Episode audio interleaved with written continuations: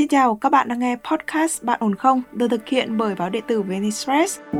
Em chưa có đối tượng kết hôn gì cả, và mẹ em hơi truyền thống một tí, thế nên là mẹ em bắt đầu bị sốt ruột đấy. Bởi vì con không sinh nên là con đừng có chờ đợi là một người yêu con là một người mà con cũng yêu họ. Con hãy tìm một người mà người ta yêu con hơn. Khi người ta làm một lựa chọn an toàn cho mình thì uh, cuộc sống của mình là phụ nữ thì mới được che chở mới tốt. Chương trình có sự đồng hành của nhãn hàng Inat, thương hiệu liên kết với Hội Liên Hiệp Phụ Nữ để hỗ trợ các chị em bảo vệ bản thân, làm chủ cuộc sống. Từ nhỏ ấy, mẹ em luôn có một cái cách để điều khiển và thao túng em bằng cách là mẹ em xỉ nhục em. Con không biết làm phụ nữ này, con không đủ xinh, con phải biết là con xấu này. Nói chung là nó có rất rất nhiều những cái câu nói mà, mà nó tổn thương khủng khiếp ấy, và nó đánh vào cái sâu thẳm nhất của em và em suy sụp rất là nhiều lần. Nó giống như kiểu là một cái cuộc chiến giữa em với cái đứa trẻ bên trong em từ ngày xưa ấy.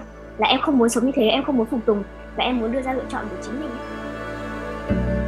Các bạn có thể tìm nghe Bạn ổn không trong chương mục podcast của báo VnExpress hoặc trên các nền tảng như Spotify, Apple Podcast hoặc Google Podcast. Hoặc nếu các bạn có những bất ổn cần được chia sẻ, hãy gửi thư về cho chúng tôi qua hòm thư podcast a còng vnexpress chấm net để được chuyên gia của chương trình lắng nghe và hỗ trợ nhé. Còn bây giờ, hãy cùng chúng mình đến với câu chuyện của ngày hôm nay cùng với thạc sĩ tâm lý Trần Hương Thảo. Thực ra lần trước em cũng có từng nhờ Hằng với chị Thảo uh, tư vấn cho em về vấn đề của mẹ em ấy. Uh, cái tập của em là về mẹ em là người rất là khó tính mà mẹ em thường dùng bạo lực để đánh em với em họ em với cả cả cháu em ấy. Thì cái đợt đó em có kể và chị cũng có khuyên em về việc là tức là phải tìm cách để một phần ấy là phải tách mẹ em ra, và cũng như là em nhớ là chị cũng có nói là kiểu cho mẹ em một cái cảm giác là mẹ em được công nhận ấy. Đấy, và em cũng không nên tuân thủ theo tất cả những cái điều mà mẹ em uh, kiểu yêu cầu ở phía em ấy. Thì đợt đấy em cũng đã cố gắng giữ mối quan hệ rất là tốt với mẹ em rồi. Thế nhưng mà đợt này thì mọi chuyện nó lại trở nên rất là tệ. Từ giai đoạn này thì em nghĩ là giai đoạn này của em là giai đoạn hơi nhạy cảm ấy. Và em đang hai mươi bảy tuổi và em kiểu chưa có đối tượng kết hôn gì cả. Và mẹ em thì theo phụ hướng là mẹ em hơi truyền thống một tí. Thế nên là mẹ em bắt đầu bị sốt ruột ấy. Nhà em chỉ có hai đứa, có em và em họ em là còn chưa kết hôn thôi. Em họ em là sinh năm chín ba, hơn em hai tuổi, là con trai. Thì đến năm nay tháng tư âm lịch là bạn ấy kết hôn. Thì khi mà bạn ấy kết hôn thì mẹ em bắt đầu kiểu mẹ em bị sốt ruột quá ấy. Là mẹ em bắt đầu tìm mọi cách để ép em là phải gặp gỡ và phải cưới trong năm nay. Mẹ em có một cái deadline rất là rõ là em họ em cưới tháng tư âm lịch và em phải cưới tháng tám âm lịch. Bởi vì thì em đã từng nói đùa như thế à, vào năm ngoái, và bây giờ cái em họ em nó đã cưới đúng vào tháng tư âm lịch. Thì bây giờ mẹ em muốn là em phải cưới vào tháng tám âm lịch. Trong giai đoạn vừa rồi thì mẹ em giới thiệu em với một người. Thì cái người đó ấy, họ là con của đồng nghiệp mẹ em. Thì nói chung anh ấy cũng rất là tốt. Thì em cũng có nói chuyện tiếp xúc một vài lần, nhưng mà em cảm thấy không thích, với cả em cảm thấy không phù hợp với em ấy. Đấy, thế nên là em cũng không gặp gỡ thêm. Thì khi mà mẹ em biết được điều đó thì mẹ em vô cùng tức giận luôn ấy. Hôm em về quê thì mẹ em hỏi em, thì em bảo mẹ em là em không thấy phù hợp và em cảm thấy là kiểu không có tình cảm ấy. Thì em nói với mẹ em rõ ràng như thế. Thì mẹ em cứ bảo là không, phải cứ gặp tiếp đi, gặp nữa đi, nó tốt mà. Xong mẹ em bắt đầu cố gắng để thuyết phục em là anh ấy rất tốt, anh ấy có nhà, có xe, có mọi điều kiện, anh ấy là người tốt tính từ nhỏ, anh ấy kiểu chăm sóc các em đằng sau của anh ấy rất tốt. Bây giờ nếu mà em lấy anh ấy thì anh ấy sẽ là một lựa chọn an toàn, lựa chọn tốt cho em, mọi thứ. Thì em bảo mẹ lại em hoàn toàn hiểu tất cả những điều đấy, nhưng em không có tình cảm thì em không thể sống và lấy một người mà em không có tình cảm được. Mặc dù em đã gặp mấy lần em không thấy hợp thì em nói luôn là em không hợp. Thì sau khi mà em từ chối như thế, mẹ em không tác động trực tiếp được với em nữa, vì em rất là, là kiên quyết là em không, không tiếp tục. Thì mẹ em bắt đầu chuyển hướng là mẹ em tự nhiên hôm em về quê thì cô giáo cấp ba của em lại gọi em sang nói chuyện với cô giáo của em. Sau cô giáo của em bắt đầu hỏi han về chuyện em đấy gặp gỡ ai, lấy chồng không. Thực ra em cũng chơi thân với cô từ hồi cấp ba nên em cũng khá là tin tưởng cô ấy. Ờ, cô cũng là đồng nghiệp của mẹ em nữa, vì mẹ em dạy trong trường. Gặp cô giáo em thì cô giáo em bắt đầu cũng khuyên em giống hệt như mẹ em ấy. Đấy, phải lấy người đó đi, người đấy là người tốt, người đấy sẽ là lựa chọn tốt cho em ấy. Về nhà em ấy nghĩ mãi là tại sao mẹ em và cô giáo em ấy lại nói giống hệt nhau như thế. Thì em ấy mở điện thoại của mẹ em ra em kiểm tra ấy. Thì trong phần Zalo mẹ em có gọi điện và nhắn tin cho cô giáo em là nhờ cô giáo em là hãy tác động vào em, làm thế nào để em chấp nhận gặp thêm anh kia và đến với anh kia, bởi vì anh ấy là người tốt. Thì tất cả những cái gì mà cô giáo em nói với em là lời của mẹ em ấy. Đấy, thì khi mà em phát hiện ra điều đấy thì em rất là tức giận. Em cảm thấy là mẹ em kiểu thao túng em ở phía đằng sau và kiểu thao túng theo kiểu gián tiếp em ấy. Thì lúc đấy em mới gặp mẹ em trực tiếp, em bảo mẹ em là có phải là mẹ nhờ cô giáo như thế không? Thì mẹ em chối, mẹ em bảo là không, làm gì có chuyện đấy. Sau đó thì em nói mẹ em là em đã nhìn thấy tin nhắn rồi, và em bảo mẹ em là em không thoải mái và không thích điều đấy đâu. Lúc đấy mẹ em không nói gì nữa. Sau đó một thời gian thì uh, có hôm mẹ em gọi em về cái buổi về quê, mẹ em bảo em là kiểu xem nhà em thì mẹ em thì kiểu cũng hàng năm đều đi xem xem bói để giải hạn, xem bói để xem có vấn đề gì trong gia đình không ấy. Thì mẹ em bảo là cái người xem bói cho nhà em ấy, bà trẻ bảo là em có một cái bóng đi theo nên là kiểu nó chặn hết tình duyên với cả mọi thứ của em lại, thì em phải về quê để làm cái lễ để cắt bóng các thứ ấy. Thực ra thì em cũng khá là chiều mẹ em trong những cái việc đấy, và em cũng thường xuyên đi với mẹ em hàng năm ấy để giải hạn. Thế là đầu đấy em cũng quyết định đồng ý về. Khi em về trong cái buổi làm lễ thì mẹ em và bà trẻ em lại bắt đầu lôi cái câu chuyện đấy ra. Nói chung là kiểu như kiểu là à, cái người mà mẹ em sắp xếp mai mối này là một định mệnh cuộc đời này, là kiểu tổ tiên và ông bà đã sắp xếp cho mình lấy người này. Nếu mà mình đã xin uh, duyên mà người này đã đến rồi và mình còn từ chối, mình còn không chấp nhận người ta nữa thì sẽ không bao giờ được sắp xếp cho một cái duyên mới nào cả. Chắc chắn là sẽ kiểu cuộc đời này sẽ không đi đến đâu cả. Xong bắt đầu có những cái lời đe dọa. Lúc đấy em em rất là sốc. Nói chung là em biết là mẹ em cũng thao túng cái chuyện đó rồi ấy, nên là em cảm thấy rất là buồn chán. Trong cái buổi đấy em em sốc. Xong thì cũng có một chuyện nó cũng hơi phức tạp là, là cái thời gian đó em cũng đang đồng thời đang quen một bạn khác bằng tuổi em. Thì em gặp gỡ bạn ấy thông qua một cái app hẹn hò thôi, và hai bạn nói chuyện với nhau một thời gian khá là ngắn, khoảng một tuần. Thì em khá là thích bởi vì em cảm thấy hai bạn hợp nhau, với cả em với bạn ấy nói chuyện được. Thì lúc đó mẹ em ép em khai ra là em đang có người khác ấy, tại vì mẹ em nghe trộm được một lần em nói chuyện với bạn ấy qua điện thoại. Thì uh, sau đó mẹ em mới bảo bà trẻ em là ừ xem thử xem cái bạn này có tốt hơn cái anh kia không. Thế thì xong đến lúc xem thì bảo à bạn này rất là lăng nhăng, rất là kiểu uh, sẽ chỉ phản bội em thôi, và kiểu hai đứa này có đến với nhau kiểu gì cũng đứt gánh giữa đường, kiểu gì em cũng phải hai lần đò này nọ nếu mà lấy bạn này. Lúc ấy thực sự là em rất là suy sụp, bởi vì kiểu em mới có được một chút hy vọng về mối quan hệ tình cảm khi mà em gặp cái bạn bằng tuổi em này đó. Nhưng mà mẹ em với cả bà trẻ em nói thế xong thì em bị suy sụp ấy. Đấy thì sau đó thì uh, khi mà em suy sụp lúc ấy em không biết làm gì, thì em bảo mẹ và chị em là kiểu em em cần phải dừng lại, bởi vì em cảm thấy nó quá sức chịu đựng của em về mặt cảm xúc rồi ấy. Thế là em khóc, xong em bảo là thôi kiểu em em dừng lại và em em sẽ không quyết định cái gì bây giờ cả, không chọn ai hay là không làm gì hết, bởi vì em cảm thấy nó, tiếng Anh nó gọi là overwhelm, quá mức ấy.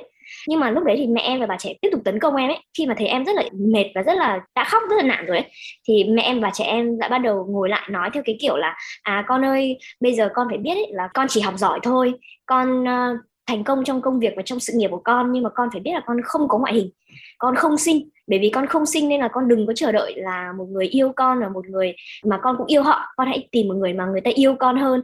Khi người ta làm một lựa chọn an toàn cho mình thì uh, cuộc sống của mình là phụ nữ thì mới được che chở mới tốt, con phải nhớ điều đấy. Mẹ em còn so sánh em với chị gái của em ấy, là con phải biết là chị gái con rất là xinh và nó xinh tự nhiên, còn con thì không xinh như thế, con không bao giờ xinh bằng chị con được, nên chị con lấy được chồng tốt và nó ổn định ngay từ đầu, còn con thì con phải biết, ý là biết vị trí và biết thân phận của mình ấy, mà quyết định lấy người tốt và người an toàn luôn ngay bây giờ đi. Và đến cái lúc mà mọi người nói như thế thì em em bắt đầu sụp hẳn luôn ấy. Em cảm thấy kiểu không còn gì để mà hy vọng, mà không còn gì để mà nó nó tấn công vào con, vào từng cái giá trị cơ bản nhất của em luôn ấy. Và mẹ em vẫn rất là vui vẻ khi mà mẹ em thấy em suy sụp ấy, và em không còn khăng khăng để từ chối như trước ấy.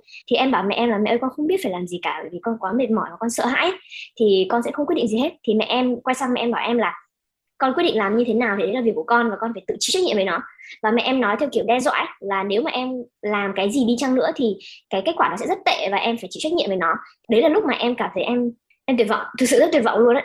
Sau đó thì um, em nói chuyện thêm với bạn bè em, kiểu một hai người, thì các bạn cũng khuyên em là không nên nghe lời của mẹ, bởi vì mẹ em quá là toxic ấy, mẹ em quá là độc hại, và mẹ em đang ép buộc em làm những cái việc mà em không muốn bằng cách là kiểu hạ thấp và sỉ nhục em ấy. Thì um, cuối cùng thì đến thực ra có một buổi em đã đối đầu trực tiếp với mẹ em, là em gọi điện cho mẹ em ngay sau cái buổi hôm đấy. Uh, đến buổi tối ấy, thì em gọi điện lại cho mẹ em khi mẹ em đã đến Hà Nội rồi và em không còn ở quê nữa. Thì em gọi điện về quê cho mẹ em, em bảo mẹ em là hôm nay mẹ nói những câu như thế, những cái lời như thế ấy, nó làm con rất là buồn và rất là tổn thương, và con thực sự không muốn mẹ nói câu đấy nữa, và mẹ con mong mẹ tôn trọng cái cảm xúc và tôn trọng cái cái quyết định của con ấy. Thì em vẫn nói rất nhẹ nhàng thôi, nhưng mà mẹ em ấy, mẹ em bắt đầu tiếp tục công kích em ấy. Mẹ em bảo em là con phải biết ấy, là cái việc mà con không có ngoại hình và con xấu ấy, nó là một sự thật. Đấy là một sự thật mà chỉ có người trong nhà như là mẹ và bà trẻ thương con thì mới dám nói với con thôi, còn những người ngoài họ không dám nói với con điều đấy đâu. Và nó thực sự đúng là cái giọt nước làm tràn ly á. Lúc em hét lên cho điện thoại, em bảo em là đấy không phải là sự thật, con không bao giờ chấp nhận mẹ hạ nhục con và mẹ nói với con một câu đấy. Từ nhỏ ấy, mẹ em luôn có một cái cách để điều khiển và thao túng em bằng cách là mẹ em xỉ nhục em kiểu đấy, con không biết làm phụ nữ này, con không đủ xinh, con phải biết là con xấu này. Nói chung là nó có rất rất nhiều những cái câu nói mà mà nó tổn thương khủng khiếp ấy, và nó đánh vào cái sâu thẳm nhất của em và em suy sụp rất là nhiều lần. Đó, thì em đã cố gắng để nói với mẹ em rồi, đó là những câu nói của mẹ em như thế đã từng làm em tổn thương như thế. Em đều đã trình bày với mẹ em và nói với mẹ em khi mà em có thời gian ở cạnh mẹ. Thì mẹ em lúc đầu mẹ em sẽ xin lỗi, mẹ em bảo là ừ mẹ không nghĩ thế, có gì ghê gớm, con quá nhạy cảm thôi, thế này thế nọ. Thì em cũng nói là không, con không phải nhạy cảm, mà là đứa trẻ nào hay bất cứ ai mà nhận được những cái câu đấy từ mẹ của mình thì đều cũng sẽ cảm thấy rất tệ như thế. Nhưng mà mẹ em thì vẫn kiểu ừ thì xin lỗi, xong rồi mẹ em ngay hôm sau hoặc là vài hôm sau mẹ em lại quên, mẹ em lại nói lại vẫn cái thông điệp đấy. Và mẹ em có thói quen chỉ trích em trước mặt người khác ấy. Nó làm em xét lại toàn bộ cái quá trình mà em lớn lên ấy. Thì em luôn nhận ra là mẹ em mẹ em thực sự nuôi dạy em theo một kiểu nó nó rất là thao túng và nó rất là độc hại. Từ nhỏ mẹ em ép em phải học hành rất là nhiều. Ví dụ em đi thi học sinh giỏi liên tục, mẹ em muốn em phải học thật giỏi, học xuất thật là xuất sắc. Em đi thi mà em không được giải nhất học sinh giỏi thành phố ấy, là ví dụ hồi năm lớp bốn mẹ em sẽ không nói chuyện với em ba ngày liền ấy. Lúc đấy em bắt đầu bị sốc và em sốt bốn mươi độ và em ốm. Và em phát hiện ra là nếu em không đạt được giải như mẹ em muốn thì mẹ em sẽ không nói chuyện với em nữa, mẹ em sẽ không yêu thương em nữa. Thì lúc đấy em bắt đầu tạo thành một cái nỗi sợ thất bại và em học điên cuồng và em học kinh khủng. Em học đến mức mà em luôn luôn được giải nhất, luôn luôn đứng đầu tỉnh và luôn luôn em được thủ khoa đầu vào của trường chuyên ở tỉnh. Và em tuyển thẳng đại học và em được giải quốc gia và em mọi thứ trong việc học hành, tức là em không cho phép bản thân mình được phép thất bại, được phép thi trượt, được phép có điểm thấp ấy. Và nó tạo thành một áp lực rất là lớn trong việc học hành của em. Và khi mà em dành rất nhiều thời gian để học hành như thế thì cái việc về tình cảm và việc về kiểu chăm sóc ngoại hình của em ấy, thường là em không để ý nhiều. Mà đến lúc mà em sau khi học đại học em mới bắt đầu thì em lại gặp những mối quan hệ tình cảm đầu tiên nó khá là độc hại, toxic. Đấy, cũng có người gaslight, thao túng em khi mà họ lợi dụng em ấy. Thì em nó làm cho em cảm rất nhiều va vấp về chuyện tình cảm. Thực sự là em cảm thấy rất là mông lung và em cảm thấy là kiểu cái tương lai của em nó mù mịt, nó không rõ. Và em vừa phải chiến đấu với những cái tổn thương từ quá khứ và em vừa phải đấu tranh lại với cái sự độc hại và những cái lời chỉ trích và những cái lời hạ nhục của em từ phía mẹ em. Và gia đình em cũng có chị gái em cũng hơi giống mẹ em ấy, là chị ấy cũng không hiểu cái tâm lý của em và chị ấy cũng thỉnh thoảng cũng tác động thêm để để cho em làm theo ý mẹ em ấy. Đồng thời em bị gặp rất nhiều một lúc rất nhiều những cái cảm xúc rất là xấu ấy, vừa lo âu, vừa sợ hãi, vừa cảm thấy tức giận, vừa cảm thấy rất rất nhiều thứ khác nhau ấy. Đấy, sau đó thì em tại là em hay bị nằm mơ này, xong rồi em kiểu em bị ác mộng ấy, xong rồi bị giật mình tỉnh dậy, xong rồi em không ngủ được, xong rồi có lúc em lại ngủ rất nhiều, cả ngày em cứ ngủ. Xong rồi em nói chuyện với bạn bè em thì em thấy đỡ, nhưng mà nếu không nói chuyện mà ở một mình thì em bắt đầu kiểu nhiều lúc em em bị khó thở và em kiểu chỉ muốn ra khỏi nhà, không ở nhà được. Chung là tâm lý của em nó khá là bất ổn. Em cũng tìm rất nhiều cách, bằng cách là viết uh, viết journal, em viết nhật ký, em giải tỏa, em viết thư đến những cái người mà họ từng làm em tổn thương một xíu ấy. Đó, sau thì em thực ra em cũng đã chia tay với cái bạn uh, bằng tuổi em rồi, bởi vì sau một thời gian nói chuyện cũng thấy đúng hai người không hợp và cũng chia tay. Thì đồng thời nó dồn rất là nhiều những cái chuyện đấy lại, cái việc mà em chia tay, em bị thất vọng, em bị lo âu, nó tạo thành một cái thời kỳ mà em cảm thấy em rất là khó khăn và em không biết làm thế nào để mình có thể vượt qua được nó. Thế nên hôm qua em cũng bị, hôm trước nữa em gặp ác mộng. Thì em mười hai giờ đêm em gặp ác mộng, thì em em ngủ sớm thì em gặp ác mộng, kiểu em nằm mơ thấy kiểu cái sàn nhà của em nó toàn là cua ấy, nó cua nó bò ngang bò bò bò bò bò bò, bò khắp nhà luôn ấy. Và kiểu em bị hoảng loạn, xong rồi em bắt đầu tra thử cái ý nghĩa của giấc mơ là mơ thấy cua là gì, thì nó bảo là đây là một điểm xấu và nó sẽ kiểu mọi sự nó sẽ không tốt đẹp và em có quá nhiều tổn thương trong người và kiểu thế. Thì tự nhiên cái giấc mơ đấy nó ám ảnh em, nó làm em kiểu em bật dậy, xong rồi em nói chung là nó rất là tệ. Và em quyết định sang ở nhà bạn em, ngủ nhà bạn em ngủ nhờ. Thì trong cái thời kỳ này của em, em thỉnh thoảng em lại bị thế. Có lúc em thấy ổn, có lúc em thấy tốt hơn, có lúc em lại thấy nó lại lại tụt xuống và em lại bị bị lo âu. Thế nên là em rất là mong là có thể nói chuyện với chị Thảo và cả Hằng nữa, thì mọi người cho em một số lời khuyên và cái định hướng. Thực ra em nghĩ việc lớn nhất chắc là vấn đề giữa em với mẹ em là chính ạ. Chị cảm thấy trong câu chuyện của em thì không có một người đàn ông nào xuất hiện và làm tổn thương em cả. Toàn là những người phụ nữ xung quanh em thôi.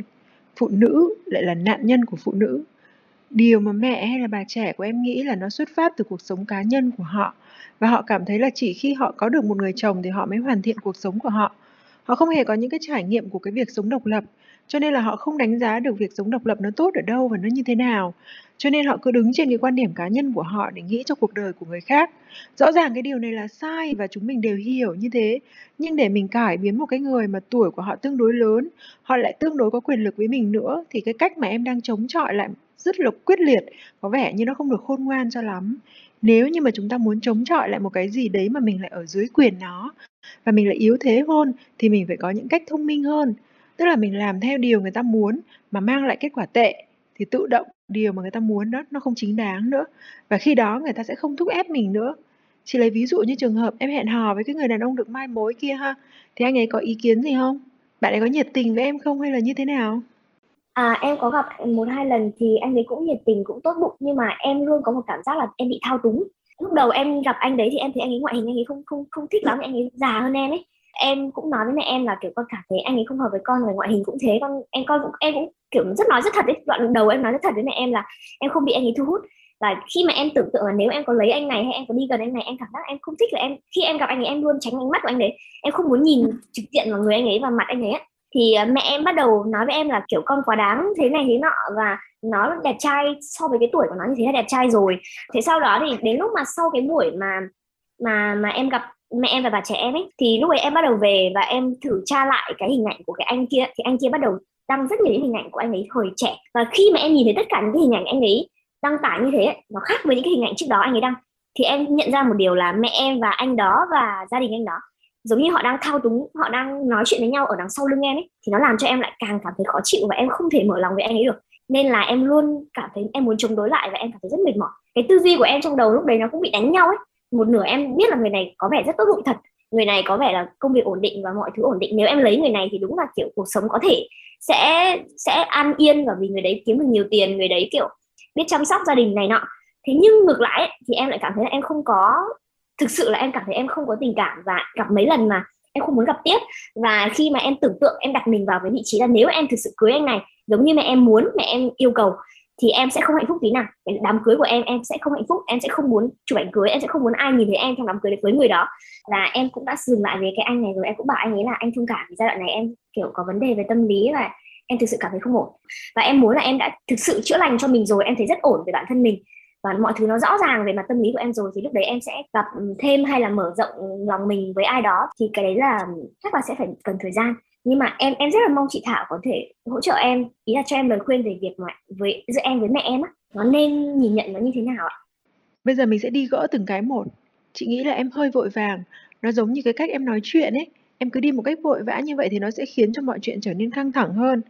Sự thực mà nói thì đối với việc giao tiếp ở trong cách mình sử dụng ngôn ngữ, em đi học em xê em biết rồi, người ta sẽ điều chỉnh cho cái tốc độ nói của em. Trong vòng một giây mình nói khoảng ba bốn chữ thôi, năm chữ là nhiều. Chứ không phải như trên ti vi ví dụ như là sữa mẹ là tốt nhất cho trẻ sơ sinh và trẻ nhỏ.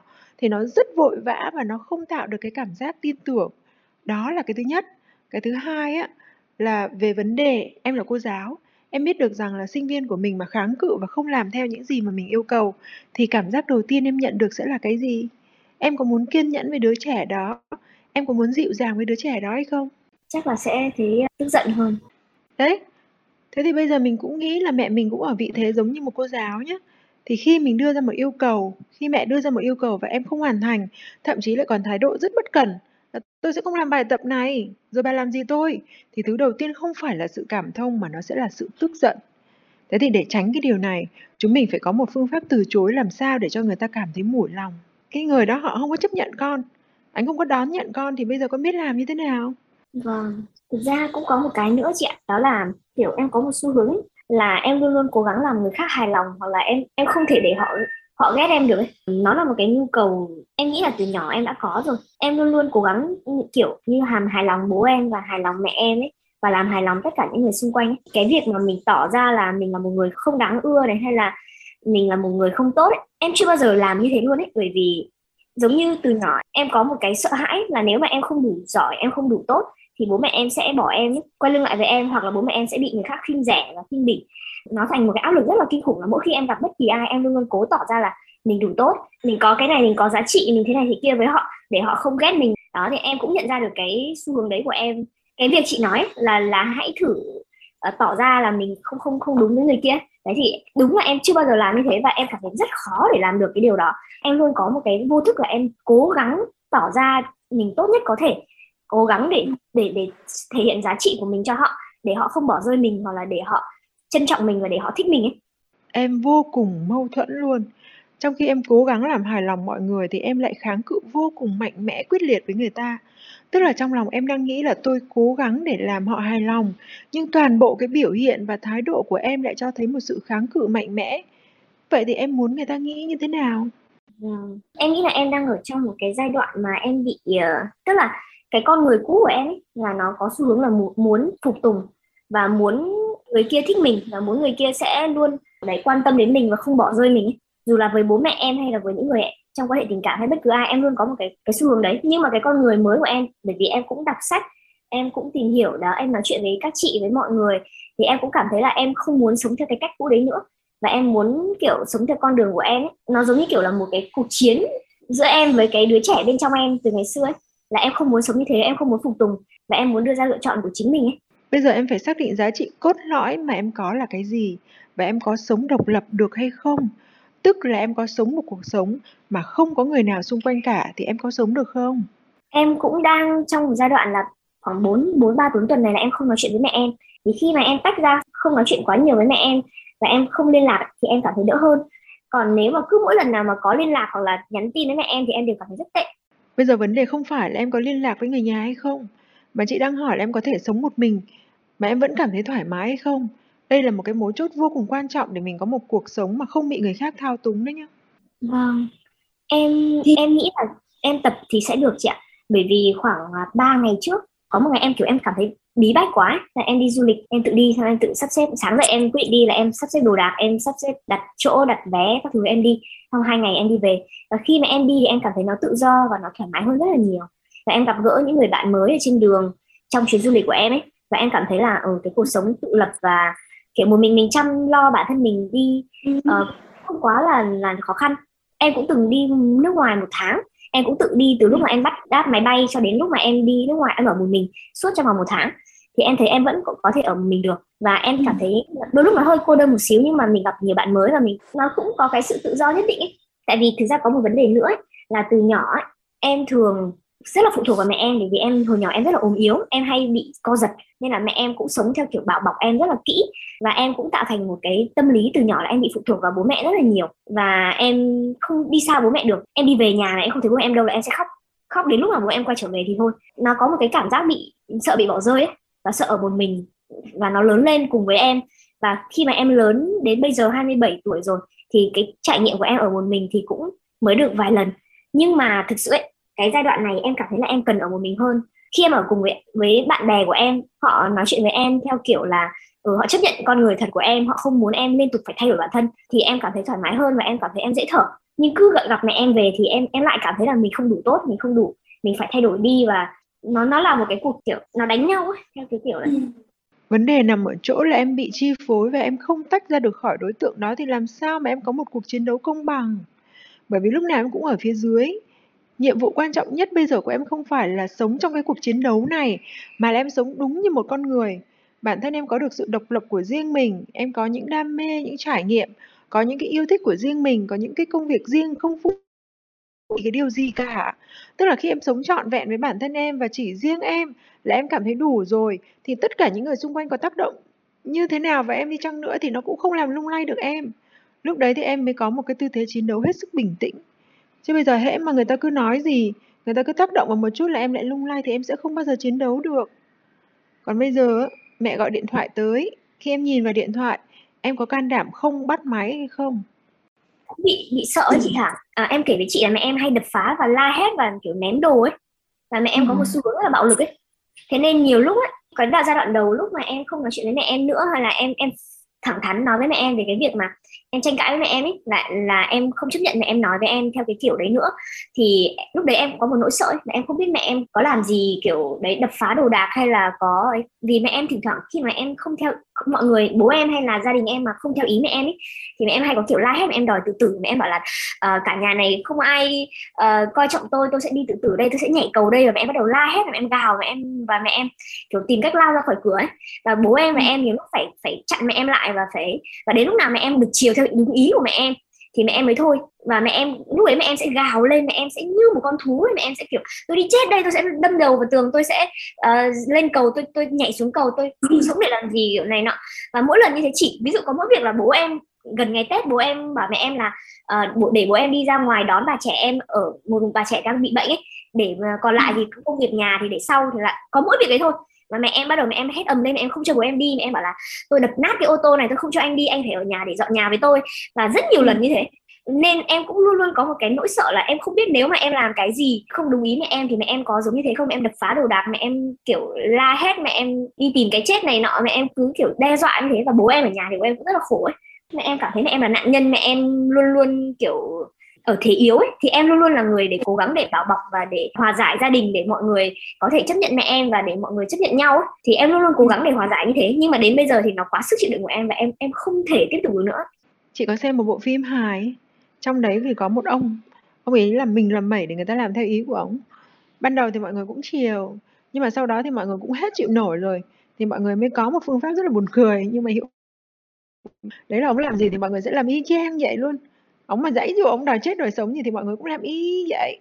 Thì ông mới nói là ôi sao cư xử kỳ cục vậy, ô mày đang làm như vậy đó, bọn tao làm y chang vậy luôn. Sau đó thì ông mới giữ người lại và ông mới bảo ủa kỳ cục quá, sao mình lại làm như vậy. Lúc đó thì ông mới nhận ra và ông thay đổi bản thân mình. Tất nhiên đó chỉ là cái phim hài thôi, nhưng mà chị đồ rằng tại vì mẹ em luôn luôn làm cái phương pháp đấy và mọi người luôn chiều theo, cho nên mẹ em thấy rằng nó hiệu quả, cho nên mà là mẹ em mới làm tới hoài. Người ta chỉ gào thét, người ta chỉ làm mình làm mẩy khi mà cái điều đó cái hiệu quả, nhưng mà nếu điều đó không hiệu quả nữa thì người ta sẽ không làm. Cho nên khi mình nhận được những yêu cầu vô lý mà mình không đáp ứng được thì cách tốt nhất không phải là mình cãi cọ với họ, không phải là mình tranh luận với họ, không phải là mình gồng mình lên để chiến đấu, mà cách tốt nhất để dập tắt cơn cuồng loạn của họ lại chính là sự im lặng, bình thản của chính mình. Thật ra là bản thân của mình có những cái giá trị sẵn có rồi, nhiều người nhìn thấy được điều đó của em chứ, nhưng mà mẹ em muốn đạt được mục đích cho nên mẹ em phải hạ thấp một số cái giá trị của em xuống để làm cho em cảm thấy ồ, oh, đây là cái cơ hội duy nhất của mình, mình phải chụp lấy. Đấy, nhưng mà khi mà em đã ý thức được cái giá trị của bản thân mình rồi ấy, khi em đã tập được cái thói quen sống tự lập rồi thì em sẽ cảm thấy chả có gì lay chuyển được mình cả. Và cái việc em chiến đấu trực diện thì cũng tốt, nhưng mà em phải thực sự can đảm và bản lĩnh cơ. À, thêm một cái điều này chị muốn nói với em ấy, tức là mỗi cái người họ sẽ có một cái giá trị riêng, và kể cả cái việc mà mọi người phán xét là xấu hay đẹp ấy thì nó cũng tùy vào cái quan điểm thẩm mỹ của mỗi người nữa. Và không có nghĩa là mẹ em nói cái điều đó là nó đúng, bởi vì cái thẩm mỹ của một người khác nó có thể không giống như thẩm mỹ của mẹ em thì sao. Cho nên mình phải tin vào cái giá trị của chính mình, và mình phải tin rằng bản thân mình có những cái điều tốt đẹp và mình sống với những cái điều tốt đẹp đó, chứ không phải là em luôn luôn sống với nói hay là những cái điều tiêu cực mà người khác nhồi nhét vào đầu của em. À, chắc là phải một thời gian, em đoán là chắc là em sẽ ở ở Hà Nội và tránh tránh về quê một thời gian. Sau đó đến lúc nào mà kiểu một vài tháng em thấy ổn rồi thì em bắt đầu về có sát mặt với mẹ em, thì em cũng sẽ đấy tập những cái cách chị nói. Em cảm ơn chị, hôm nay em nghĩ là em nói chuyện với chị là em cũng hiểu được là cái cách em cần phải làm gì với kiểu uh, tóm lại là cái cách mà em đối xử với mẹ em hoặc là đối diện với mẹ em như thế nào ấy. Đấy, thì em em sẽ cố gắng để uh, giữ khoảng cách và làm thế nào để không bị ảnh hưởng bởi mẹ em quá nhiều. Uh, em cảm ơn chị Thảo rất là nhiều, cảm ơn Hằng. Vâng, thưa quý vị, uh, dù đã được nghe rất là nhiều những câu chuyện về những cái khủng hoảng của nhiều người trẻ xuất phát từ các vấn đề trong gia đình, nhưng mà khi mà nghe câu chuyện của ngày hôm nay thì thực sự khiến mình rất là trăn trở, bởi vì cái câu hỏi làm thế nào để có thể chữa lành, để có thể thay đổi và lấp đầy những cái lỗ hổng mà nó đã được tạo ra trong suốt cả tuổi thơ và tuổi trẻ là một điều không dễ dàng gì. Hy vọng là chúng ta có thể kiên nhẫn đồng hành với những người rơi vào hoàn cảnh tương tự như Ngọc, bởi vì cái việc chữa lành là câu chuyện của một chặng đường dài. Và nếu như không có cái sự kiên trì, không có cái sự kiên nhẫn và đồng hành của một ai đấy thì những người như Ngọc sẽ cảm thấy rất là khó để có thể vượt qua được. Và nếu như bạn muốn được chia sẻ, muốn được giải bày những nỗi niềm của mình thì chúng tôi vẫn luôn ở đây để lắng nghe các bạn. Hãy liên hệ với chúng tôi qua hòm thư podcast a còng vnexpress chấm net để được chuyên gia của chương trình lắng nghe và hỗ trợ nhé.